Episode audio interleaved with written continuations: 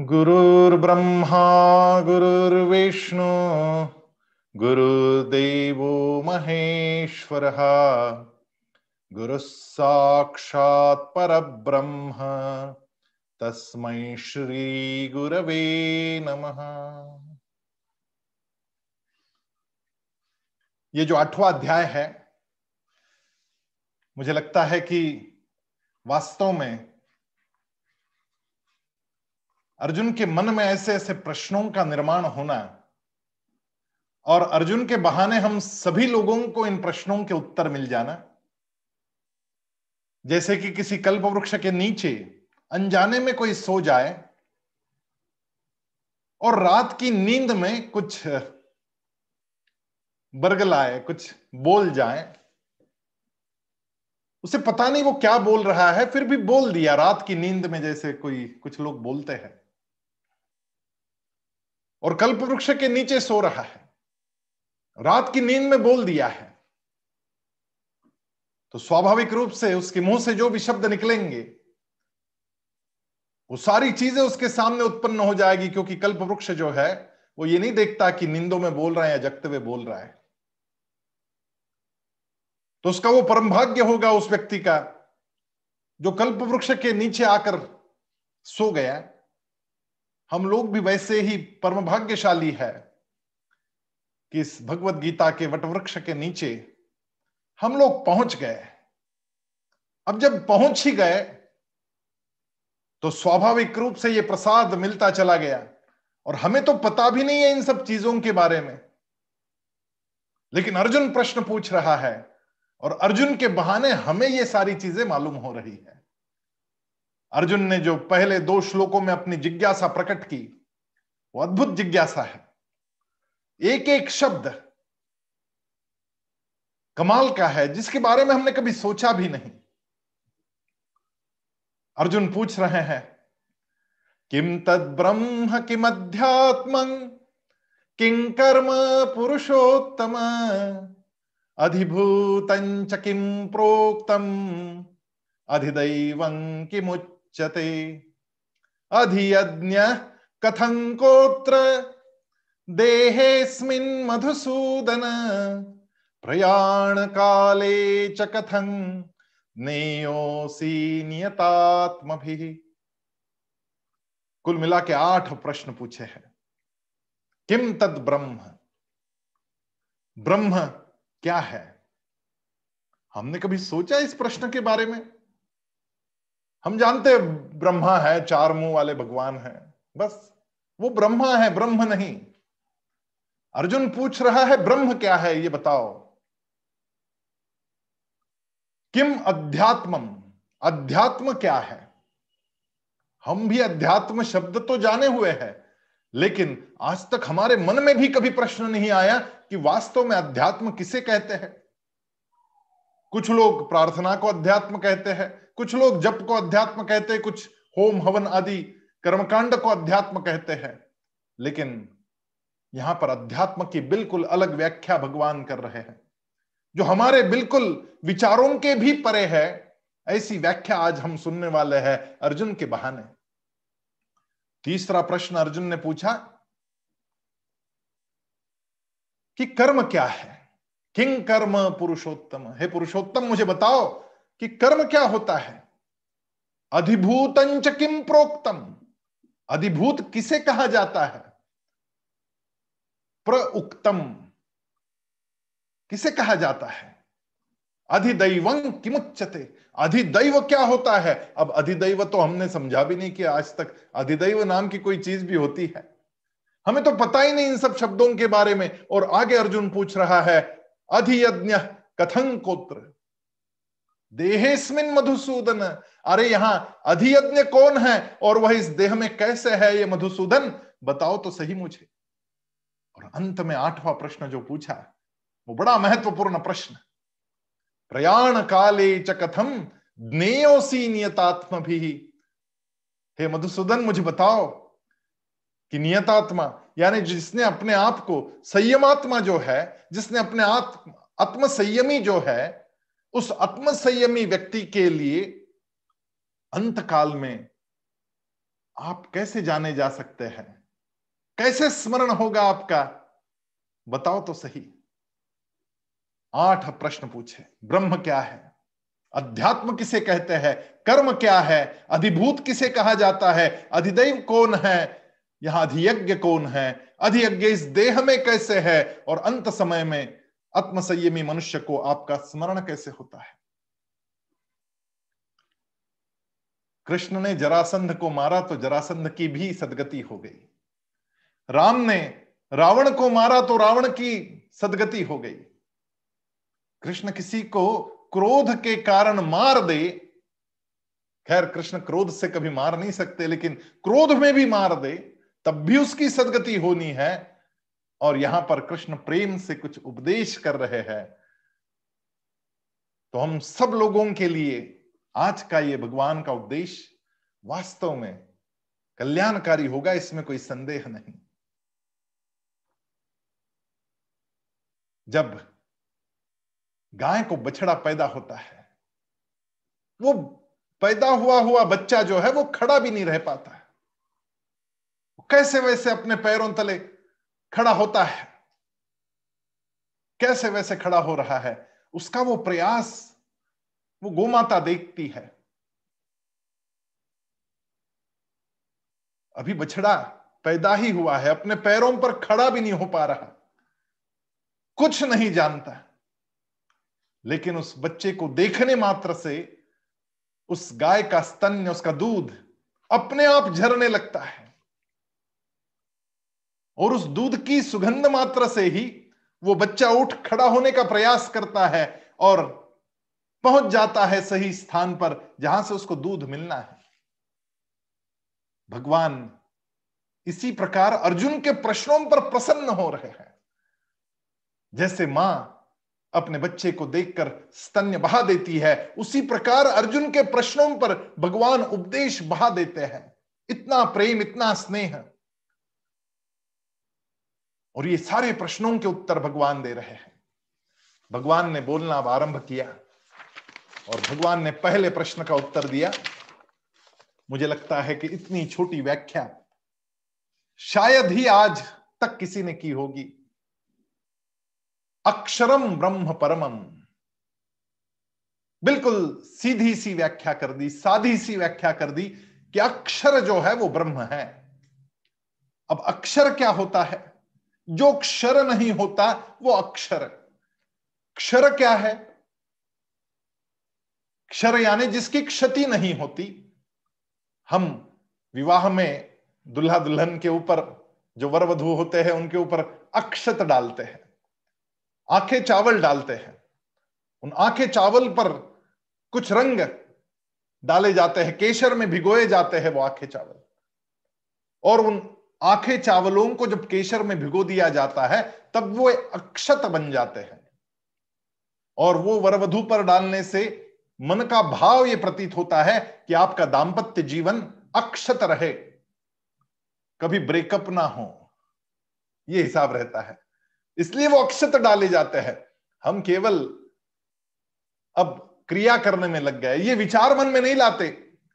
किसी विवाह में हमें आमंत्रित किया गया और हमारे हाथ में अक्षत दिए गए तो वधुवर पर जब वो अक्षत डालते हैं, तब मन में ये विचार आना चाहिए कि इनका दाम्पत्य जीवन अक्षत रहे।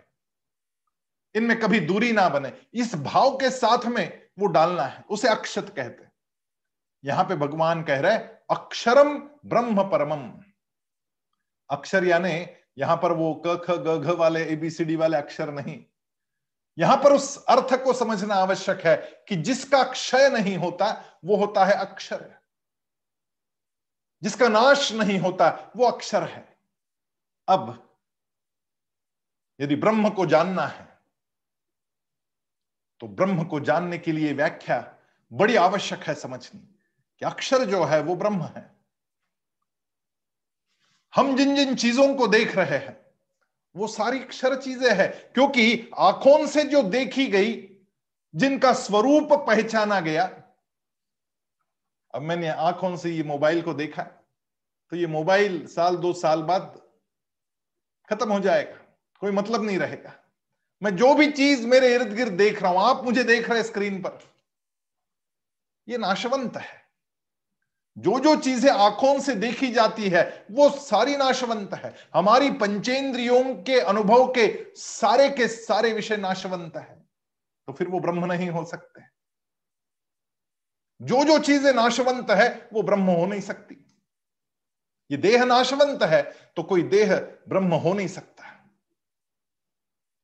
लेकिन देह के अंदर जो चीज़ बैठी है, जिसके कारण देह जीवित है, वो जो आत्मा है, वो कभी भी क्षय नहीं होता। उसका क्षय कभी हो नहीं सकता।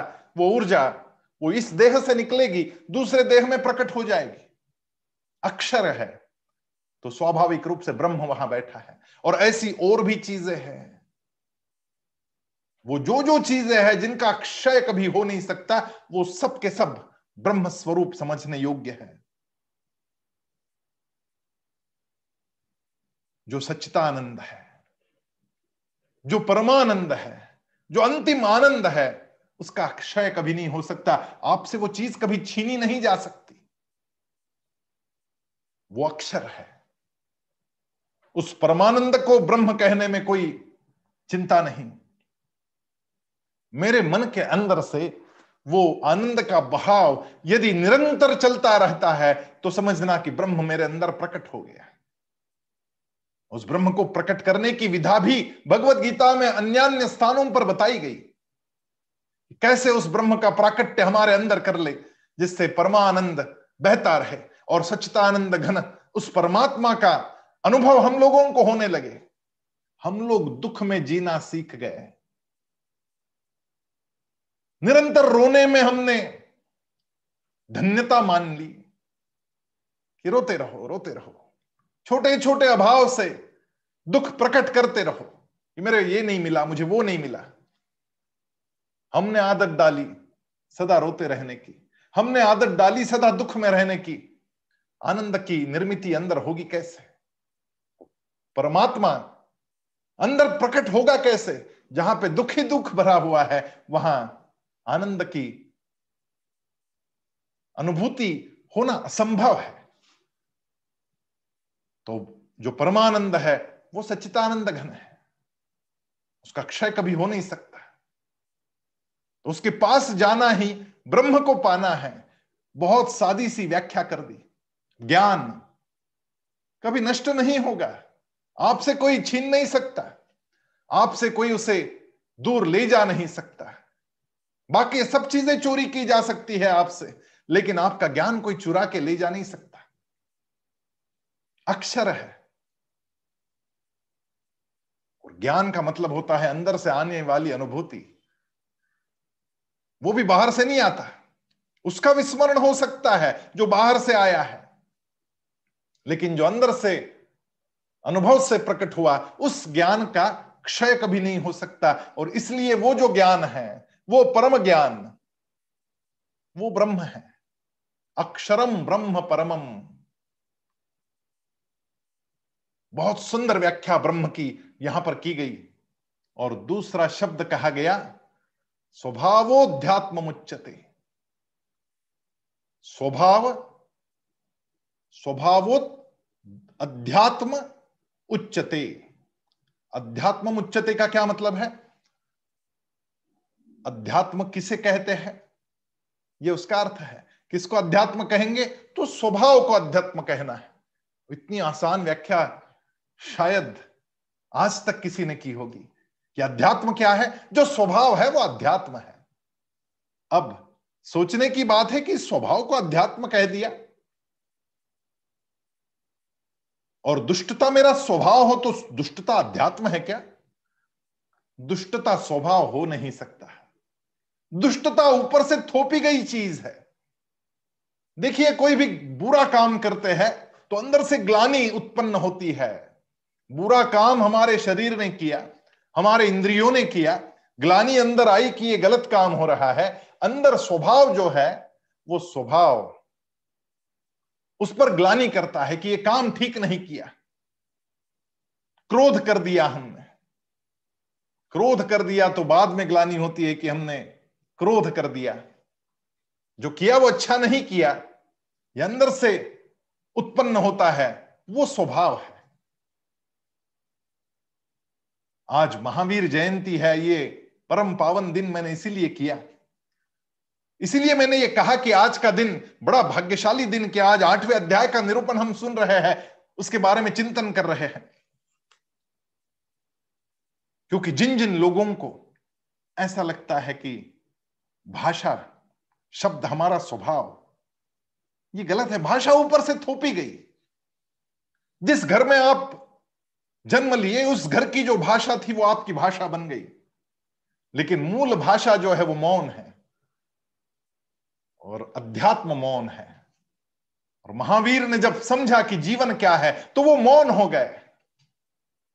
और इसीलिए तो मुनि कहलाए। जिन्होंने अध्यात्म को समझा है, वो मौन हो गए। और इसीलिए मुनि कहलाए। मुनि उन्हें कहते हैं जो मौन हो गए। और महावीर मौन हो गए। तो महावीर की मौन, ये अध्यात्म है। हमारे अंदर भी वो अध्यात्म हमारा मूल स्वभाव मौन ही है। भाषा तो ऊपर से चिपकाई गई डिग्रियाँ ऊपर से दी गई। ज्ञान जो है अंदर, वो अध्यात्म है। हमारे अध्यात्म को समझना स्वभाव अध्यात्म है। मैं अंदर से क्या हूँ? माई बीइंग इज़ अध्यात्म। माई डूइंग इज़ नॉट अध्यात्म। मैं जो कर रहा हूँ, वो अलग चीज़ है। और मैं जो हूँ, वो अलग चीज़ है। मैं अंदर से जो हूँ, वो निर्मल हूँ। मैं अंदर से जो हूँ, वो परम पावन हूँ, पवित्र हूँ। दुकानदारी तो बाद में समझ में आई। इसलिए छोटे बालक जो होते हैं ना वो सबसे ज़्यादा निरागस होते हैं। इनमें राग, द्वेष की भावना होती ही नहीं। निरागस शब्द कितना सुंदर है, देखिए। निराग, जिसमें राग का भाव ही नहीं, जिसमें मोह माया नहीं। अभी है यहाँ पर, कोई दोस्त मिल गया, अच्छी बात है, दोस्त चला गया, फिर अपनी मस्ती में मौज मना रहा है छोटा बच्चा। वो अधिक भगवान के निकट है। और इसलिए छोटे बच्चों में भगवान देखने की बात अक्सर होती है। और गीता परिवार में तो यही सिखाया गया स्वामी जी द्वारा हम लोगों को हर बाला देवी की प्रतिमा बच्चा बच्चा राम है। क्योंकि छोटे बच्चों में वो भगवत स्वरूप अपने आप विद्यमान रहता है, क्योंकि ऊपर से थोपा जो जाने वाला है विद्यालय के द्वारा, अभिभावकों के द्वारा, ये बात की बात रहेगी। जो स्वभाव है जो मूल स्वभाव है वही अध्यात्म है, और इसलिए तो छोटे बच्चे प्यारे दिखते हैं। किसी भी जानवर का छोटा बच्चा ले लीजिएगा आप। फिर वो बिल्ली का हो या गधे का हो। कभी देखा आपने? कि सुअर का बच्चा, गधे का बच्चा, ये भी बड़े प्यारे लगते हैं। क्यों? क्योंकि स्वभाव से अब चल रहे हैं। बाद में धीरे धीरे लात मारना आएगा, तब जाके गधा अच्छा नहीं लगता। लेकिन स्वभाव से जो छोटा बालक है, वो प्यारा ही दिखता है। दुनिया का हर बालक प्यारा दिखता है, क्योंकि वो परमात्मा के अधिक निकट है, क्योंकि उसका स्वभाव अभी भी ताज़ा है। उस पर से कुछ थोपा नहीं गया। जो अंदर से चीज़ है, वो अध्यात्म है। भगवान कह रहे स्वभाव अध्यात्म मुच्चते बहुत सुंदर बात भगवान ने कही, क्योंकि झूठ बोलना तो सीखा बच्चा धीरे धीरे वो अपने माँ बाप से झूठ बोलने लगा।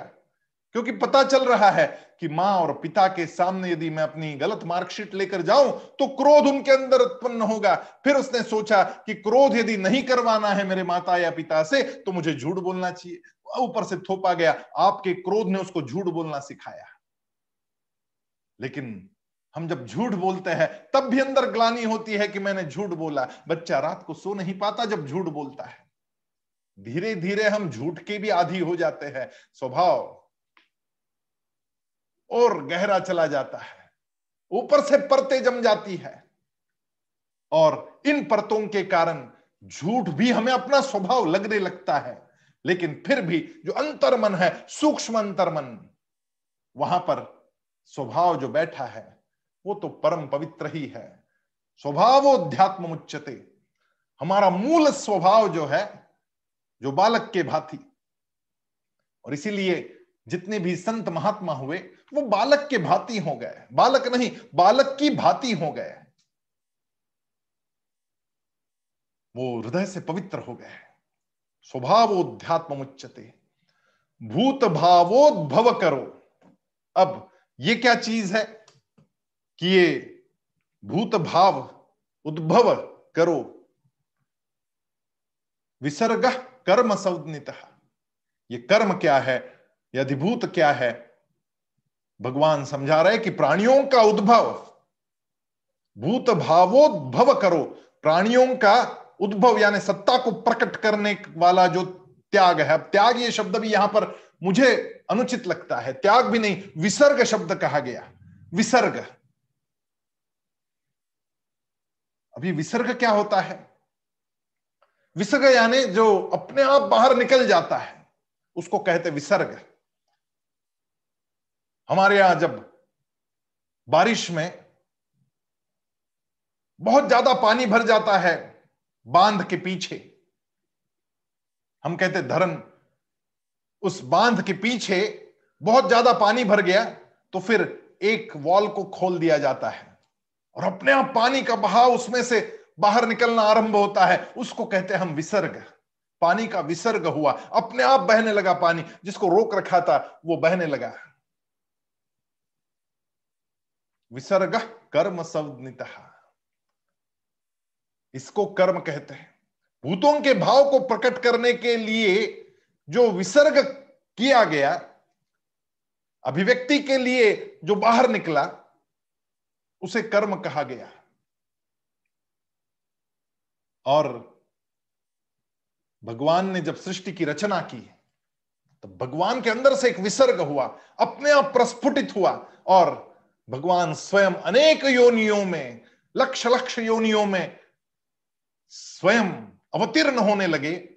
वो जो कार्य घटा है, वो कार्य है, वो कर्म है, वो भगवान का कर्म ओम पूर्ण मदहा पूर्णमिदम पूर्णात पूर्ण मुदच्यते पूर्णस्य पूर्णमादाय पूर्णमेवावशिष्यते। ये श्लोक आपने कहीं सुना होगा। पूर्ण से पूर्ण की निर्मित होती, पूर्ण पूर्ण में विलय भी हो जाता है। एक शून्य से अनेक शून्य निर्माण होते, अनेक शून्य फिर शून्य में विलय हो जाते। पूर्ण पूर्णस्य पूर्णमादाय, पूर्णमेवावशिष्यते और फिर पूर्ण बनते जाते। एक अद्भुत परिकल्पना यहाँ पर जो बताई गई शून्य से अनेक शून्य निर्माण होते और वो अनेक शून्य फिर शून्य में विलय हो जाते ये जो निरंतर चलने वाली क्रिया है, भगवान के द्वारा की जाती निसर्ग में घटती रहती है। एक पेड़ आया, फिर उस पर फल आए, फिर उसमें बीज आए, फिर वो बीज धरती में चले गए, फिर उससे वृक्ष प्रस्फुटित हुए। ये जो निरंतर चलने वाली क्रिया है, एक से दूसरे का बनते जाना और दूसरे का मिटना, फिर तीसरा बनना, फिर तीसरे का मिटना, फिर चौथा ये जो निरंतर चलने वाली क्रिया है, ये भगवान का कर्म है। अधिभूत किसे कहना है? बहुत सूक्ष्म, संक्षिप्त व्याख्या। यदि अधिभूत की व्याख्या कहीं देखनी है तो केवल भगवत गीता में। ये जो दो तीन श्लोक आठवें अध्याय के हैं, जो भगवान से मुख से प्रस्फुटित हुए तीसरा, चौथा, पांचवा, ये तीन श्लोक में ही भगवत गीता का सार आ जाता है। केवल इतने श्लोक ही आते, तब भी जीवन भर इनके पीछे चलना संभव हो जाता। इतने सशक्त शब्द भगवान ने यहाँ प्रयोग किए। भगवान कह रहे अधिभूतम क्षरो भाव पुरुषश्चाधिदैवतम अधियज्ञो हमें वात्र देहे देह भृतांवर हे देहधारियों में श्रेष्ठ अर्जुन अब पहले तो ये समझना है कि ये देहधारियों में श्रेष्ठ क्यों बोला गया? इसका मतलब देहधारियों में भी श्रेष्ठ और निकृष्ट इस प्रकार का भेदाभेद तो है। भगवान स्वयं जब कुछ शब्द का प्रयोग करते हैं, तब ऐसे ही नहीं करते। अर्जुन को देहधारियों में श्रेष्ठ कहा गया। क्योंकि अर्जुन चेतना के निकट पहुँच चुका है। उस चेतना के निकट जब पहुँचते हैं, तब हम देहधारियों में श्रेष्ठ होने लगते हैं। लेकिन कुछ अज्ञानी, कुछ लोग ऐसे ही पड़े हुए हैं, उनको कोई लेना देना ही नहीं कि ये सब चीज़ है क्या? जीवन क्या है? इसके बारे में जानना ही नहीं चाहते। वो बाहर से आने वाले सुख में ही आनंद मान लेते। ऐसे लोग देहधारियों में श्रेष्ठ नहीं हो सकते, जिसके अंदर से एक चेतना का निर्माण हुआ, अंदर से जो जगा वो देहधारियों में श्रेष्ठ हुआ। और वो अंदर से जगने की जो क्रियाएँ हैं, यहाँ पर उसकी तरफ़ दिशा निर्देश किया गया। अधिभूतम क्षरो भाव, जिसका क्षय हो जाता है, जो नष्ट होने, उत्पत्ति और विनाश जिसको प्राप्त होने वाली हर चीज़ जो है, उत्पत्ति और विनाश को प्राप्त हो जाती है। वो हर चीज़ अधिभूत कहलाती है। तो स्वाभाविक रूप से जो देह है, वो अधिभूत है। जे जन्म जन्म में आया और जिसका मरना निश्चित है। एक दिन पैदा हुआ, एक दिन जाना निश्चित है। यह अधिभूत है। और ऐसी सारी चीज़ें जो निर्माण होती है और नष्ट होती है, क्योंकि जिसका अक्षर उसी का होता है, जिसका निर्माण हुआ। जिसका निर्माण ही नहीं हुआ, उसका विनाश कैसे होगा? न जो निर्माण होता है, न जिसका विनाश होता है, वो तो ब्रह्म है।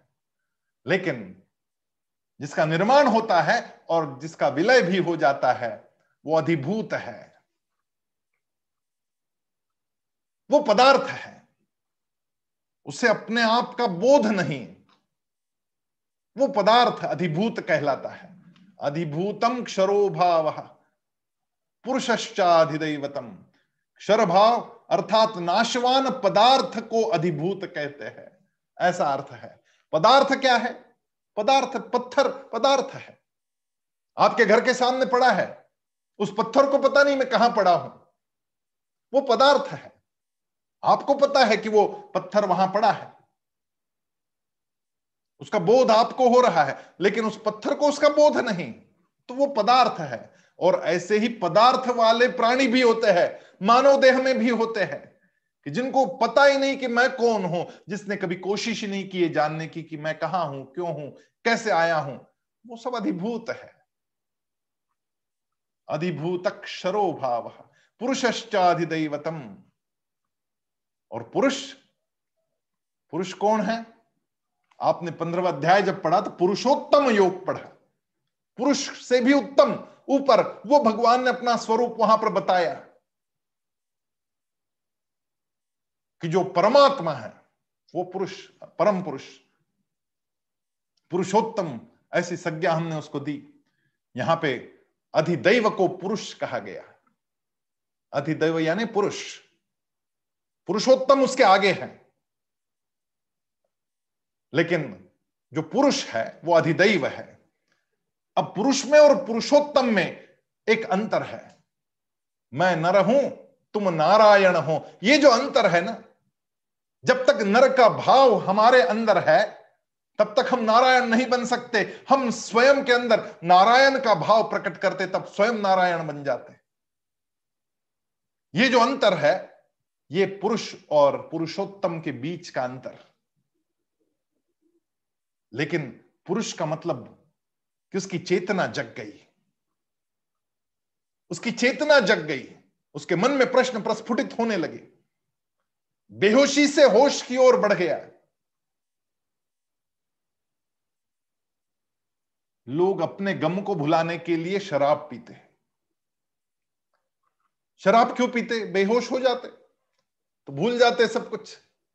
और इसलिए तो इस अबोध की अवस्था में पहुँचाने वाला ये द्रव्य शराब। इसका निषेध किया गया, हर धर्म में निषेध किया गया कि चेतना में रहना सीखो, जागृत अवस्था में रहना सीखो, समझना सीखो, जानना सीखो, अंदर से अपने आप को जगाओ, चेतना में रहो। पुरुष, ये जो शब्द है, ये पूर्व शब्द से उत्पन्न हुआ। पुरुष, पूर का मतलब होता है नगर, और नगर के बीच में रहने वाला, पूर के बीच में रहने वाला जो है वो पुरुष।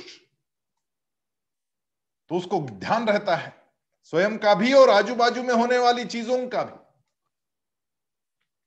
तो आजू बाजू वाली चीज़ें उसको समझ में आती है किसके साथ कैसे बर्ताव करना है। तो जाग गया, जागृत अवस्था आई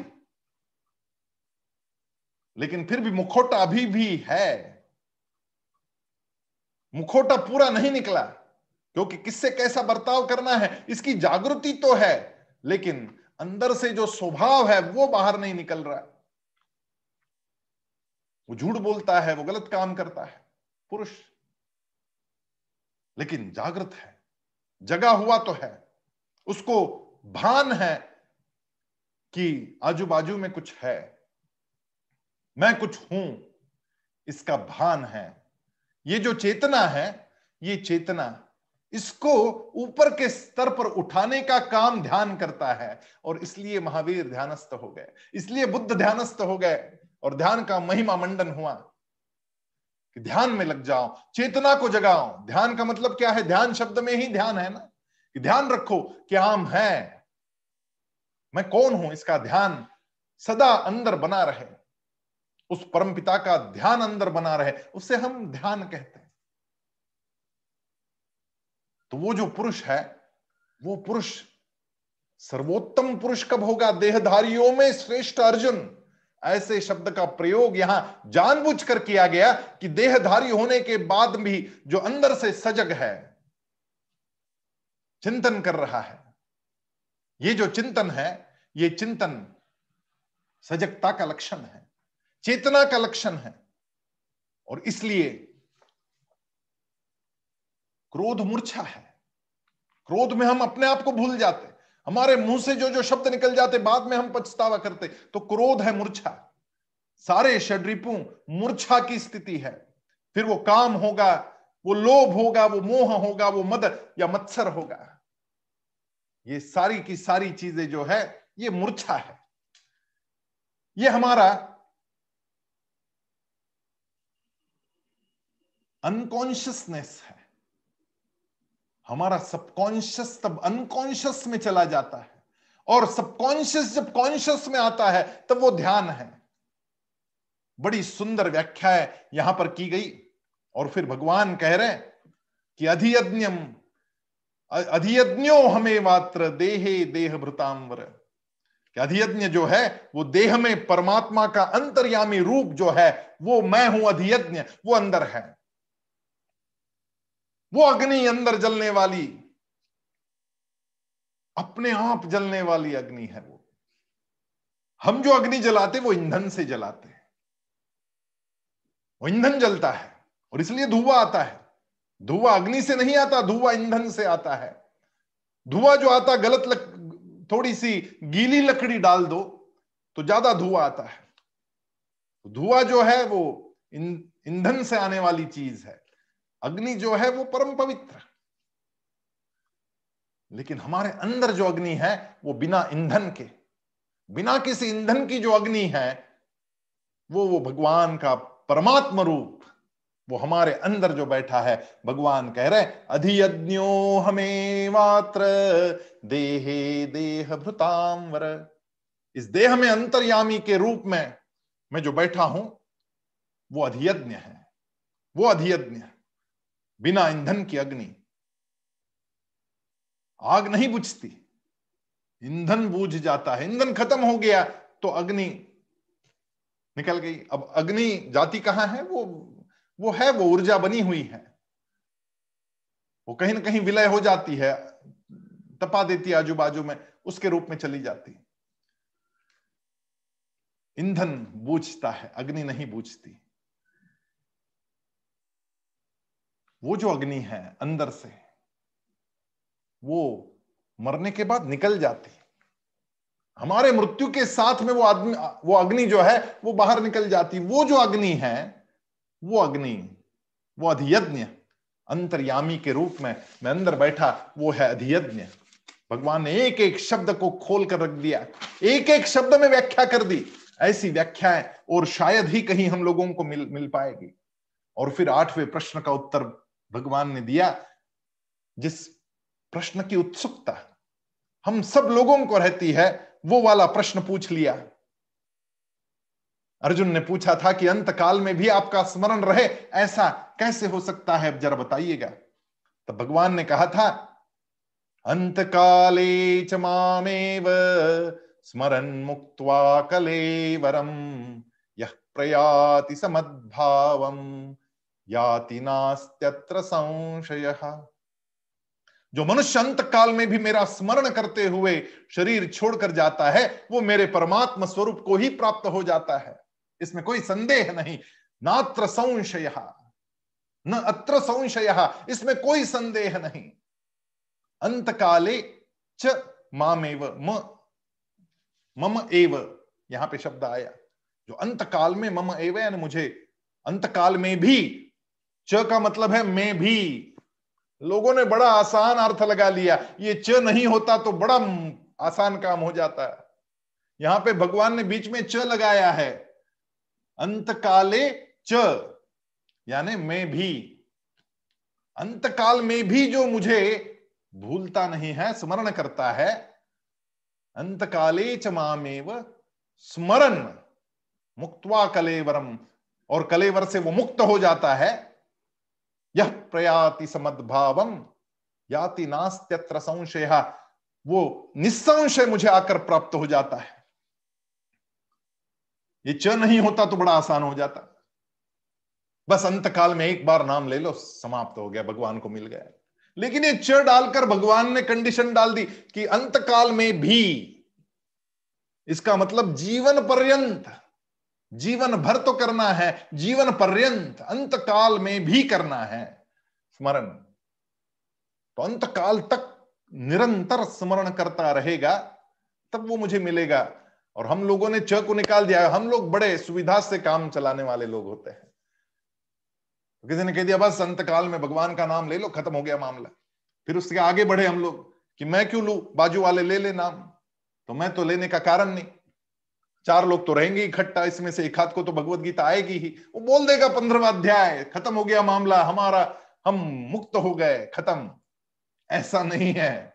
भगवान ने ये बिल्कुल भी नहीं कहा कि दूसरे स्मरण करे। यहाँ स्मरण स्वयं को करना है, वो भी अंतकाल में भी करना है, अंतकाल पर्यंत करना है। अब मुश्किल है मामला थोड़ा। दूसरे गीता का अध्याय बोल दे, तब काम नहीं चलने वाला। है हमारे अंदर से वो गीत निकलता रहे, तब काम चलेगा। ये कब होगा? ये जीवन भर इसकी आदत रहेगी, तब होगा। क्योंकि दिन भर जो चिंतन करते उसी का तो सपना रात को पड़ता है। कहीं ना कहीं हमारे अंतर मन में वो चीज़ रहती है, तभी वो सपने में दिखती है। अंत काल में ही चीज़ दिखेगी जो जीवन भर हमने सोची। अब जीवन भर यदि पैसा पैसा पैसा ही करते रह गए तो अंत काल में भी वही होगा। एक व्यापारी को फांसी की सजा सुनाई गई, उसने कुछ मिलावट कर दी थी। उससे लोग मर गए। तो बड़ा मुकदमा चला और फांसी की सजा हुई। और पुराने जमाने की बात है जब फांसी चौराहे पर दी जाती थी। चौराहे पर फांसी का दिन तय किया गया और उस व्यापारी को कहा गया कि सोमवार के दिन तुम्हारी फांसी होगी। उसने कहा, सोमवार के दिन तो रविवार का दिन बीच में है। मुझे कुछ लोगों से मिलने की इजाज़त दे दे। मेरी अंतिम इच्छा यही है कि मैं कुछ लोगों से मिलता रहूँ। अंतिम इच्छा पूरी करने का उस जमाने में क्या आज भी वो पूछ लेते हैं कि अंतिम कुछ इच्छा हो तो बता दो। उसने अपनी अंतिम इच्छा बताई कि कुछ लोग मैं मिलना चाहता हूँ। वो कई लोगों को मिलता रहा रविवार के दिन। दिन भर वार्ता चलती रही, कुछ ना कुछ कुछ ना कुछ बात होती रही। और चौराहे पर फांसी पे लटकाने से पहले और एक चीज़ बोली जाती थी कि आपको कुछ बोलना है तो बोल दीजिए। अब ये सारी चीज़ें क्यों की जाती है ताकि इसके मन में कोई वासना ना रहे और ये परम पद को प्राप्त हो जाए, कम से कम अगले जन्म में तो सुधर जाए। इसलिए ये सारी चीज़ें करवाई जाती फांसी देने से पहले। तो इसने बोला कि हाँ मैं बोलना चाहता हूँ। अब फांसी के फंदे के नीचे खड़ा है, व्यापारी। और उसको बोला गया कि बोलो, तुम्हें जो बोलना है बोल दो। तो उसने कहा कि देखिए, किसी टकले के ऊपर भी बाल उगाने हैं। तो ये जो भंगराज तेल है, ये लगाओ। अब लोग समझ नहीं पाए कि ये बात क्या कर रहा है। मरने के करीब है, फांसी का फंदा गले में अटका दिया गया है। अगले पाँच मिनट में है क्या नहीं हो जाएगा? और ये बोल रहा है कि बाल उगाओ टकले के ऊपर। अब लोग असमंजस में पड़ गए, फांसी दे दी गई। बाद में जब कपड़े उतारे गए तो जेब में से सौ रुपए की नोट निकली। अब ये सौ रुपए आए कहाँ से? ये पहले दिन, रविवार के दिन जिसको मिला वो कंपनी का सेल्समैन बोल के गया कि भैया, जाते जाते बस चौराहे पे बहुत लोग रहेंगे तो थोड़ी एडवर्टाइजमेंट कर देना। वो बोला, पैसा कितना देगा, बता। और बीस रुपए से शुरू हुआ, सौ रुपए पे सौदा पक्का हुआ। और सौ रुपए जेब में डाल करके ये मरा। क्यों? व्यापारी था, स्वाभाविक है। जीवन भर जो किया है, वो अंत समय में वो ही करेगा। तो यहाँ पे भगवान कह रहे यम यम वापि स्मरण भावम त्यजत्यंते कलेवरम तंतमे वैति कौंतेय सदा तद्भाव भाविता। हे कुंती पुत्र अर्जुन, मनुष्य अंत काल में जिस जिस भी भाव का स्मरण करते हुए शरीर छोड़ता है, उस अंत काल के भाव से सदा भावित होता हुआ उस उसको ही प्राप्त होता है, अर्थात उस उस योनि में वो चला जाता है। तो last moment is very important कि अंतिम क्षण में मेरे मन में कौन से प्रकार के भाव है? यह बहुत महत्वपूर्ण चीज़ है। और इसलिए जो जीवन भर प्रयास करेगा, उसके अंत काल में वो स्मरण आएगा। तो भगवान का स्मरण यदि अंत काल में आना है तो अंत काल में आने के लिए जीवन पर्यंत उसको अपने मन में रखना पड़ेगा। उठते, बैठते, सोते, खाते, जागते। मेरे मन में स्मरण रहे कि मैं उसी के लिए काम कर रहा हूँ। ये कर्मयोग जीवन में निरंतर चलता रहे। तभी जाके ये संभव है और भगवान स्वयं कह रहे तस्मात् सर्वेशु कालेशु मामनुस्मर युद्ध च अर्पित मनो बुद्धेर मामे वैश्य संशयम। इसलिए तू सब समय में मेरा स्मरण कर और युद्ध भी कर। मेरे में मन और बुद्धि समर्पित कर। मेरे में मन और बुद्धि अर्पित करने वाला तू निस्संदेह मुझे ही प्राप्त होगा। यहाँ पे सर्वेशु कालेशु शब्द का प्रयोग किया गया। तस्मात सर्वेशु कालेशु सदा सर्वदा माँ मनुस्मर, मेरा स्मरण कर और युद्ध च और युद्ध कर।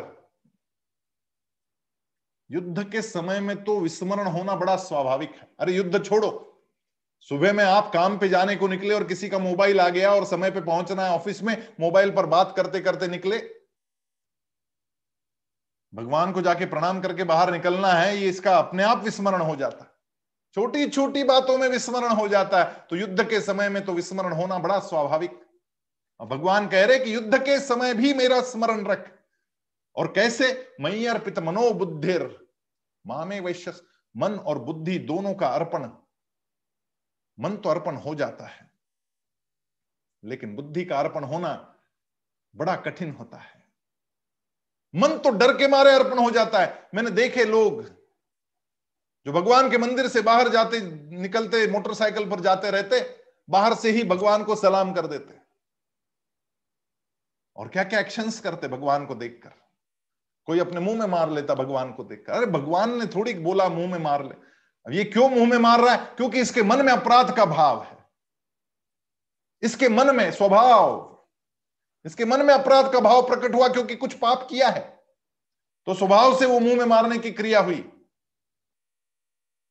और क्या क्या एक्शंस भगवान को दिखाते? भगवान को फ्लाइंग किस भी दे देते जाते जाते आप कर क्या रहे? भगवान यहाँ कह रहे माँ मनुस्मर युद्ध संकट की घड़ी में भी मेरा स्मरण रखना होगा। संकट की घड़ी में। भगवान याद आते हैं, लेकिन युद्ध की घड़ी में आना तो बड़ा मुश्किल, उससे भी बड़ा कठिन काम। जब युद्ध चल रहा हो, तब भी उसका स्मरण मुझे रहे। ये कैसे संभव होगा? भगवान ने स्वयं उसका जवाब अगले श्लोक में दिया, अभ्यास योग युक्त चेतसा नान्यगामिना, परमं पुरुषं दिव्यम याति पार्थानुचिंतयम हे प्रथानंदन अभ्यास योग से युक्त और अन्य का चिंतन न करने वाला, चेतसा नान्य गामिना न अन्य गामिना चेतसा नान्य गामिना किसी अन्य का चिंतन न करने वाला, चित्त से परम दिव्य पुरुष का चिंतन करता हुआ शरीर छोड़ने वाला मनुष्य उसी को प्राप्त हो जाता है। तो अभ्यास योग युक्तेन योग के अभ्यास से यह संभव होगा। अभ्यास योग युक्त न अष्टांग योग की साधना से सरलता से संभव हो जाएगा। कुछ यम, कुछ नियम हमारे जीवन में आ जाए। कुछ चीज़ों का परहेज और कुछ चीज़ों को नियम से करना, कुछ चीज़ों का संयम यम कहलाता है और कुछ चीज़ें नियमित रूप से करना नियम कहलाता है। यम और नियम अष्टांग योग की पहली दो सीढ़ियाँ। सीढ़ियाँ, कहा? वो तो रेलिंग है। आगे की छह सीढ़ियाँ हैं। फिर आसन। कि हमारे शरीर को बैलेंस करना हम सिखाए। समत्व का भाव, शरीर के बैलेंस से मन में उत्पन्न होना आरंभ होता है। और फिर बाहर से मन तक पहुँचने के लिए प्राणायाम। तो आसन और प्राणायाम। ये दूसरी और तीसरी सीढ़ी बताई गई अष्टांग योग की, लेकिन वो पहली और दूसरी सीढ़ी है। साथ में रेलिंग चलता रहेगा, यम और नियमों का। फिर पांचवी सीढ़ी बताई गई, प्रत्याहार। अपने छह के छह इंद्रियों को, पाँच इंद्रिया तो सबको पता है, और छठा है मन मन ष्ठान इंद्रियानी ये छठा जो मन है, इसके सहित अन्य पाँच इंद्रियों को अपने वश में करने की क्रिया प्रत्याहार कहलाती है। हम लोगों ने अध्याय में सीखा ये। यदा संहरते चायम कुरमुंगा नीव सर्वशः। इंद्रियान इंद्रियार्थेभ्य प्रज्ञा प्रतिष्ठिता। दूसरे अध्याय में बताया गया कि कछुए की भांति अपनी छह इंद्रियों को अंदर समेट लेने वाला, उन पर विजय प्राप्त करने वाला, वो इंद्रिय विजयी जो होता है, वो कहाँ से होगा? प्रत्याहार की साधना से होगा। निरंतर उसका प्रयास करने से होगा, अभ्यास करने से होगा। अभ्यास का मतलब फिर एक बार बता देता हूँ, संस्कृत में अभ्यास प्रयास को कहते हैं। केवल पढ़ने को अभ्यास नहीं कहते। केवल पोथी पढ़ ली, समझ में नहीं आई कुछ मतलब नहीं। गीता पढ़े, पढ़ाए और जीवन में लाए। ये जीवन में लाने के लिए जो अभ्यास करना पड़ता है, प्रयास करना पड़ता है, उसे अभ्यास कहते हैं। तो भगवान कह रहे कि, हे पृथानंदन अभ्यास योगेन ततो अभ्यास योग युक्तेन चेतसा नान्यगामिना, न अन्यगामिना, बाकी सारा चिंतन छोड़ करके जो अपने आप की चेतना को ऊपर उठा रहा है, और उस परम पुरुष दिव्य का परमम पुरुषन दिव्यम वो दिव्य पुरुष का, परम पुरुष का चिंतन जो कर रहा है,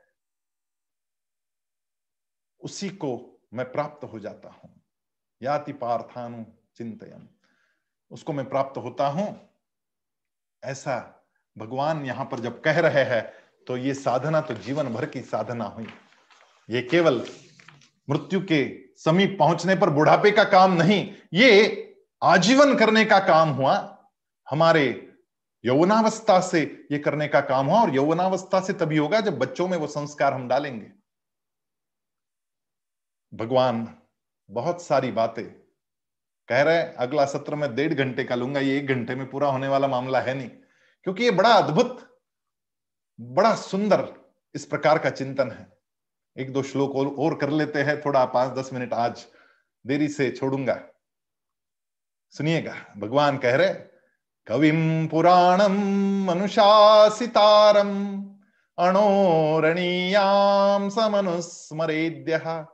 सर्वस्य धाता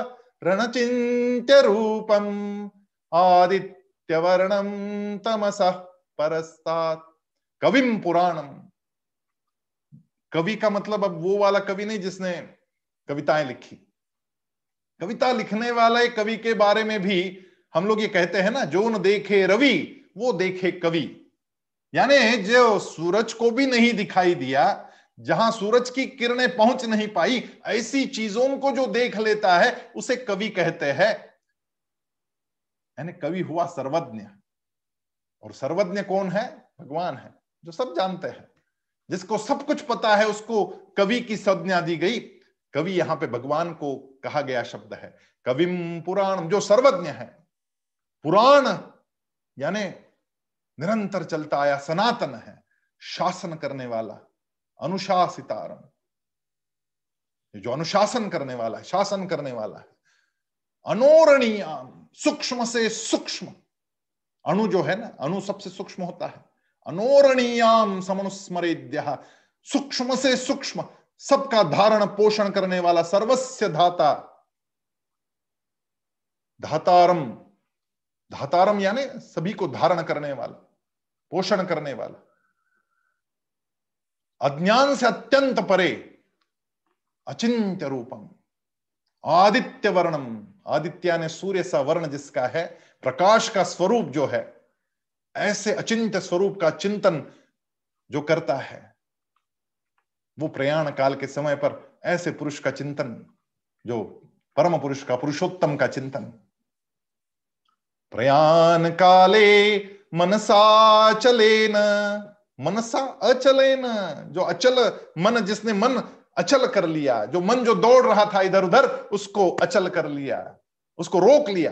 प्रयाण प्रयाण के काल में जब आत्मा निकल रहा है शरीर के अंदर से, तब अपने आप को जिसने स्थिर कर लिया, मन मानस को अचल कर लिया, प्रयाण काले मनसा चले न, भक्त्या युक्तो योग बले न चैव भ्रुवोर मध्य दोनों भ्रुकुटियों के मध्य में, भ्रुवोर मध्य प्राणमावेश सम्यक।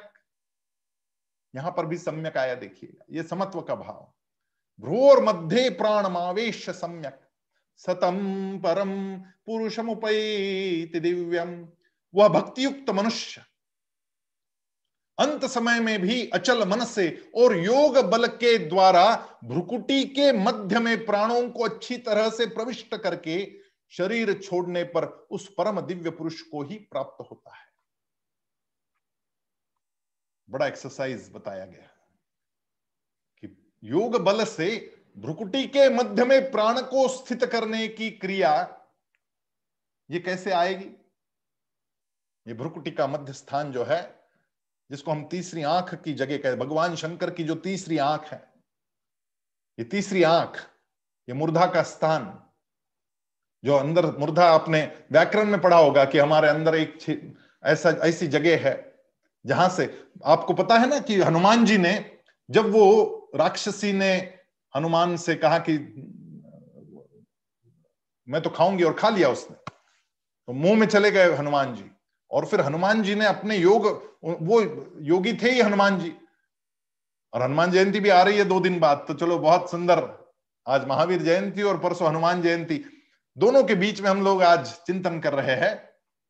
वो हनुमान जी जो है, वो वास्तव में ये सारा प्रकट रूप ही भगवान जो भक्त का लक्षण बताते और कैसे करना है ये बता रहे वो जो राक्षसी थी, उसके मुँह में जाने के पश्चात भगवान हनुमान जी ने अपनी गदा से मुर्धा के ऊपर प्रहार किया और मुर्धा से प्रहार करके मस्तक से बाहर निकले।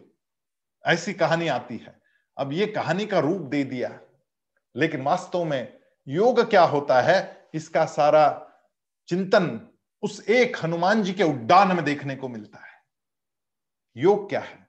हनुमान जी ने उड्डान किया अपनी वानर सेना जो थी वहाँ से बाहर निकले। पहले तो उसके पहले तो वो आ, खो गए थे भूल चुके थे अचेतन हो गए थे। फिर चेतना जगाई गई। जाम्बुवंत जी ने चेतना जगाई याद दिलाई अरे जागो जागो हनुमान जागो तुम में वो शक्ति है। शाप था ना? हनुमान जी को शाप लगा हुआ था। एक ऋषि का अपमान कर दिया था, उसको उठाकर ले जा रहे थे कहीं पर, बचपन में। तब वो ऋषि ने शाप दे दिया था कि तुम्हें तुम्हारे शक्ति की जब आवश्यकता होगी, तब तुम्हें शक्ति याद नहीं आएगी। भूल जाओगे। फिर अंजनी माता ले गई शाप दिलवाया कि कोई याद दिलाएगा तो शक्ति जगेगी। वो चेतना जगाने का काम जाम्बुवंत ने किया। जब हनुमान जी वहाँ बैठ गए कि ना, मैं नहीं जा सकता समुद्र लांग नहीं सकता, सो योजन की दूरी मैं नहीं कर सकता ये काम।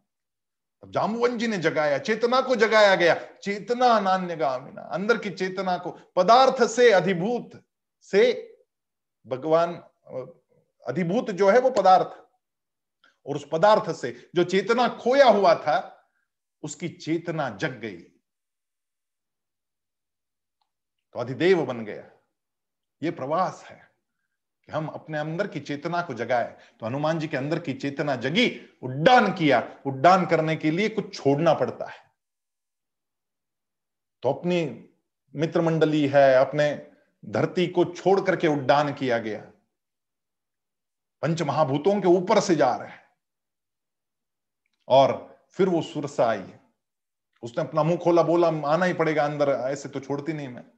तो सुरसा के मुँह में जाना पड़ा भगवान को। तब अति लघु रूप धारण किया, शून्य बन गए। अति लघु रूप का मतलब होता है शून्य। अहंकार से मुक्त होना, इसको कहते हैं शून्य होना। जब अहंकार निकल जाता मन से, तब जाकर अंदर कुछ प्रकाश प्रकट होता है। तो हनुमान जी शून्य बन गए, तब जाके उस सुरसा के मुँह में जाकर बाहर निकल आए। यदि अहंकार में रहते अति लघु रूप धारण नहीं करते तो शायद बाहर नहीं निकल पाते। और चेत, वो नित्य सतत, ये जो शब्द है, ये बड़े महत्वपूर्ण है। हनुमान जी विश्राम के लिए रुके नहीं, वो मैनाख पर्वत ऊपर आया, कहने लगा कि रुक जाओ रुक जाओ, तुम्हारे पिता के मेरे ऊपर बहुत उपकार है, मैं तुम्हें कुछ फल देता हूँ, थोड़ा विश्राम कर लो। हनुमान जी ने कहा, सॉरी, नहीं रुक सकता। नित्य युक्ता उपासते। सततम चिंतयंतो माम। ये सतत निरंतर प्रयास करते रहना, बिना रुके, बिना विश्राम किए, ये करते रहना, ये हनुमान जी ने दिखाया तब जाके योगी बनता है आदमी। फिर अंदर ऊपर फिर गया, तब उसके मुँह में जाके फिर बाहर निकला। ये सारा जो काम है, हनुमान जी ने किया, इसलिए योगी कहलाए।